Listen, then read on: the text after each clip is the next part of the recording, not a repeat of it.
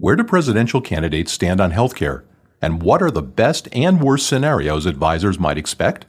We'll find out on our quarterly call with Jessica Waltman on this episode of Shift Shapers.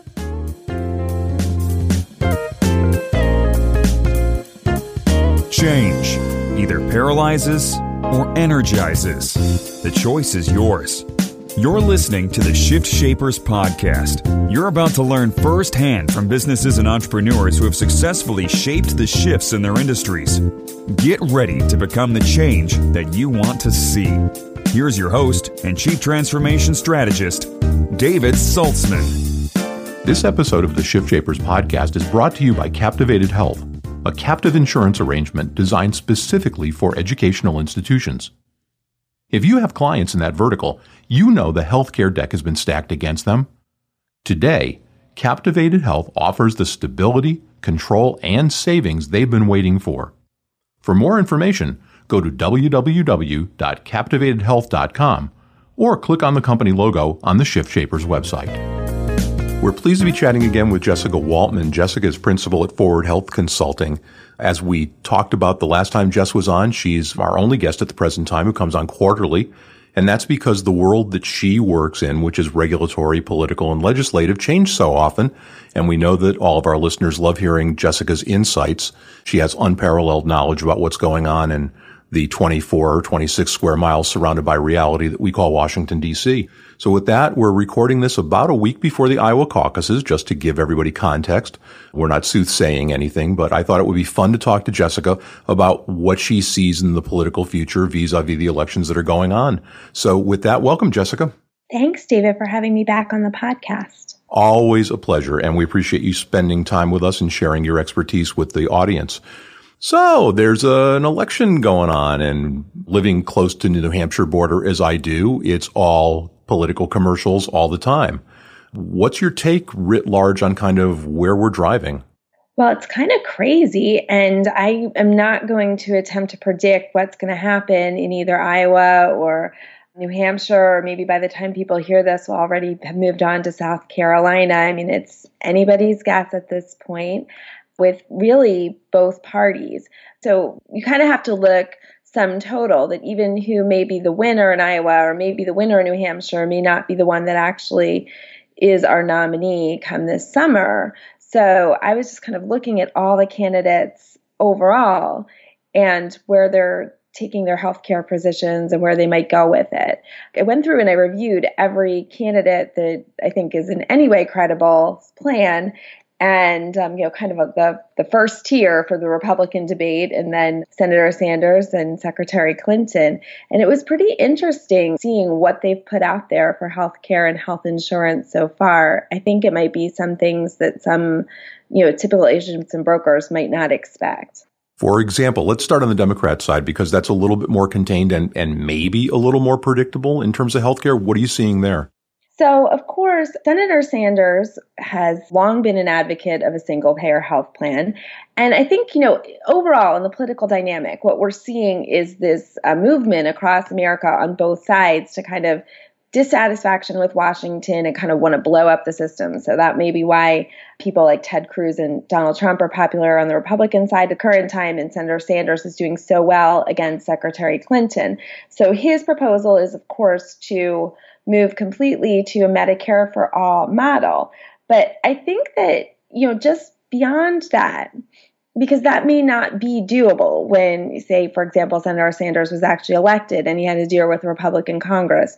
So I think if you want to drill down and look at his plan components, while he may not be able to get a single payer system through, even though you know he thinks he's going to have a grassroots revolution and it's going to happen, when you look at his plan that he does want that may be more doable, is he doesn't like employer sponsored insurance and he doesn't like the current tax exclusion from individual income for employer sponsored benefits.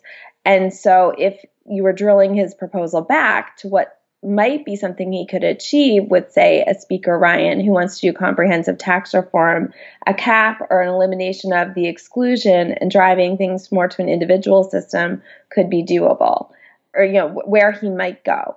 Which obviously has strong implications for the broker business that relies on the employer based system to make their living. Secretary Clinton is interesting because you might think that she'd have some detailed health care plan put forward, and you could certainly look back in the archives of her political record and find detailed plans, you know, going back to her Health Security Act. But she hasn't put that out now, other than saying that she wants to support Obamacare and strengthen it. And she's very interested in capping cost sharing and deductibles and feels like the current high deductible, high cost sharing system is unworkable for many people. And she's against the excise tax. But she doesn't say that how she is going to fund a repeal of the excise tax. So we do have her game plan of what she's tried in the past. But what she's putting out there that she would try to do from the get go is actually pretty limited. And she might actually try and focus less on these controversial areas and less on trying to upend the system and maybe on other areas of policy as her primary objective. In the Health Security Act, there was a strong undercurrent of some nationalization, both uh, looking towards the medical schools and the hospitals, and perhaps even as some had inferred the insurance carriers. Do you think that if Secretary Clinton were successful in winning the presidency, that those ideas might creep back into the discourse? Well, I think that yes. I mean, that's certainly been a long history in, in part of her lexicon.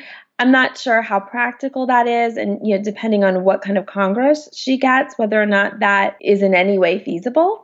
But I think her plans and you know we the benefit of Secretary Clinton is even if you don't like what she has proposed, she has a very long record of what she's proposed over time and how her views on healthcare have evolved.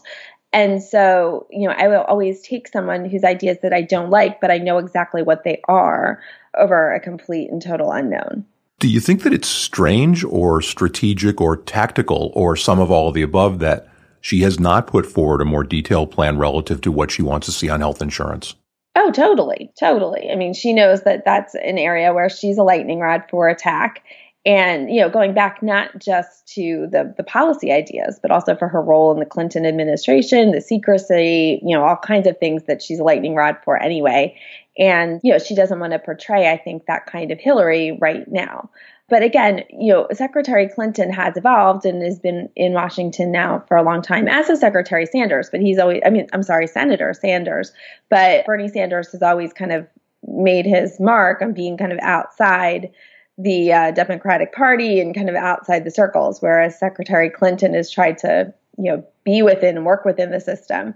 So I think that while again her ideas are clear, I think she, and then, you know, you have some Republican candidates on the same side that are looking to work within the system and make incremental changes as opposed to blowing up the system and making gigantic changes. So, with all due respect to Governor O'Malley, I mean, uh, has he said anything that, that's interesting, assuming that he survives the primaries?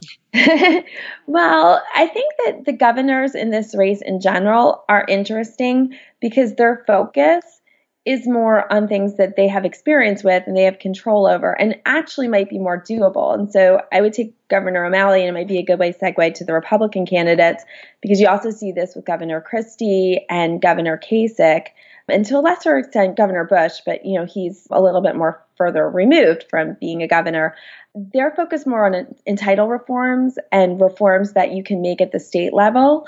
So that's a different scheme. And one of the things that they've been somewhat successful, they have a unique system in Maryland, is they do have somewhat of standardization of pricing in Maryland, particularly with regard to hospitals.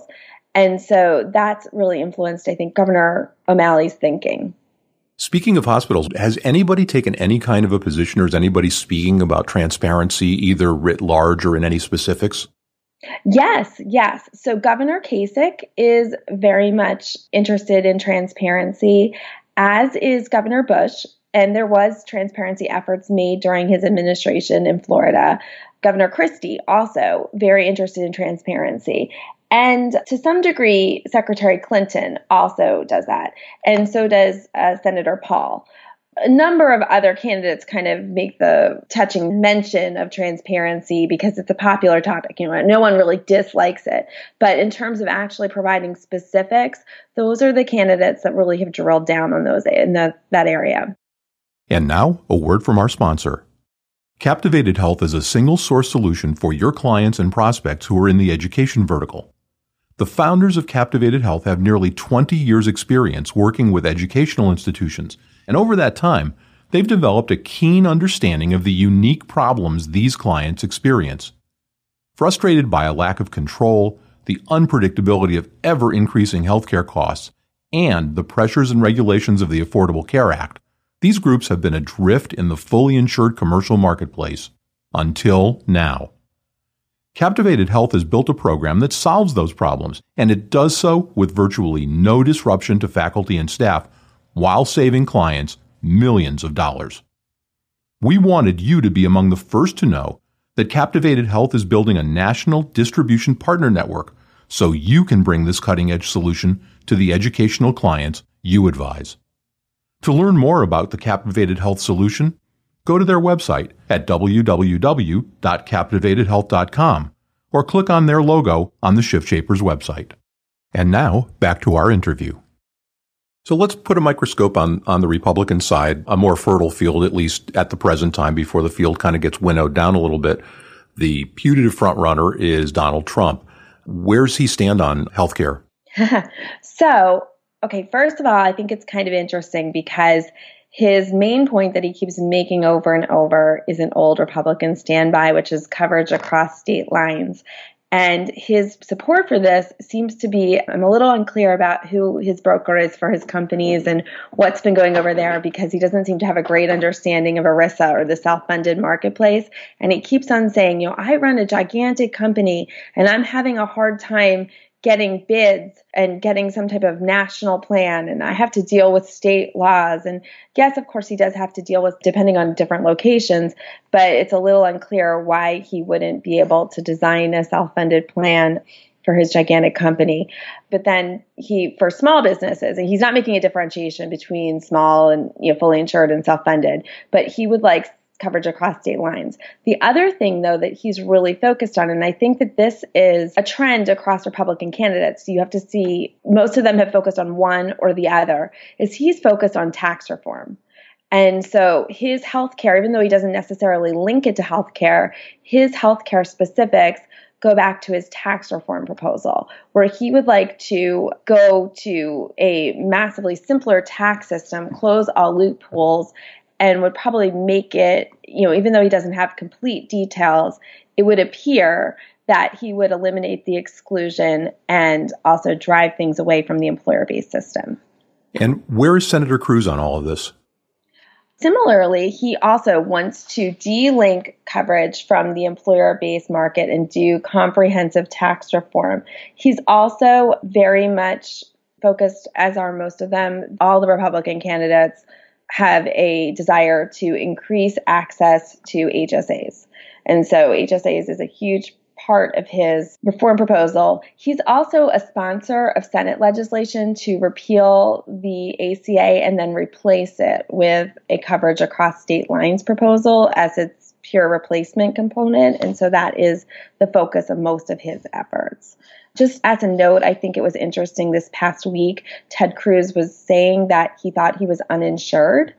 And it turned out he actually was not uninsured. He was re enrolled into his individual policy and he did not seem to understand the difference and he had to get, issue a correction.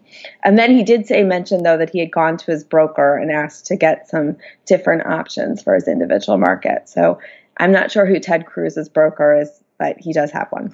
So it sounds like there may be opportunities for brokers in New York and in Texas. exactly, exactly. So am I wrong in, in listening to what we've been chatting about so far? It seems like absent the Republicans, the folks who are not talking about dismantling the employer based system would be the Democrats and perhaps the governors who are focused on more entitlement reform in a broader context? Right. That is correct. Secretary Clinton and then the Republican candidates that are focused on entitlement reform and saving costs through redoing Medicaid and giving states more flexibility when it comes to designing both their Medicaid programs and other health insurance components.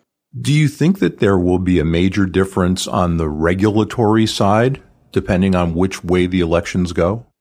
Yes. So, first of all, again, if you want to blow up the system and change things around very quickly as the president, you know, obviously you have to work with Congress. If you want to bypass Congress, the quickest way that you can do that, and you see this with the Obama administration, is through regulation. So I think that, ironically, even though a lot of the Republican candidates say they want to eliminate regulations and make things simpler for small businesses and employers, and they're going to make a lot of these problems go away, the way that they are going to have to do that is via executive order and administrative and regulatory action if they're actually going to be successful. So, anyone that's talking about kind of going outside the system is thereby going to have to do it through increased regulation. Is there any likelihood that if we end up with divided government again, that anything will happen via the normal channels, or do you think that we'll see an increase in executive actions and, and regulatory stuff, and that that will become the de facto Congress? You know, it's hard to say. Um, it depends, I think, on the person that is elected.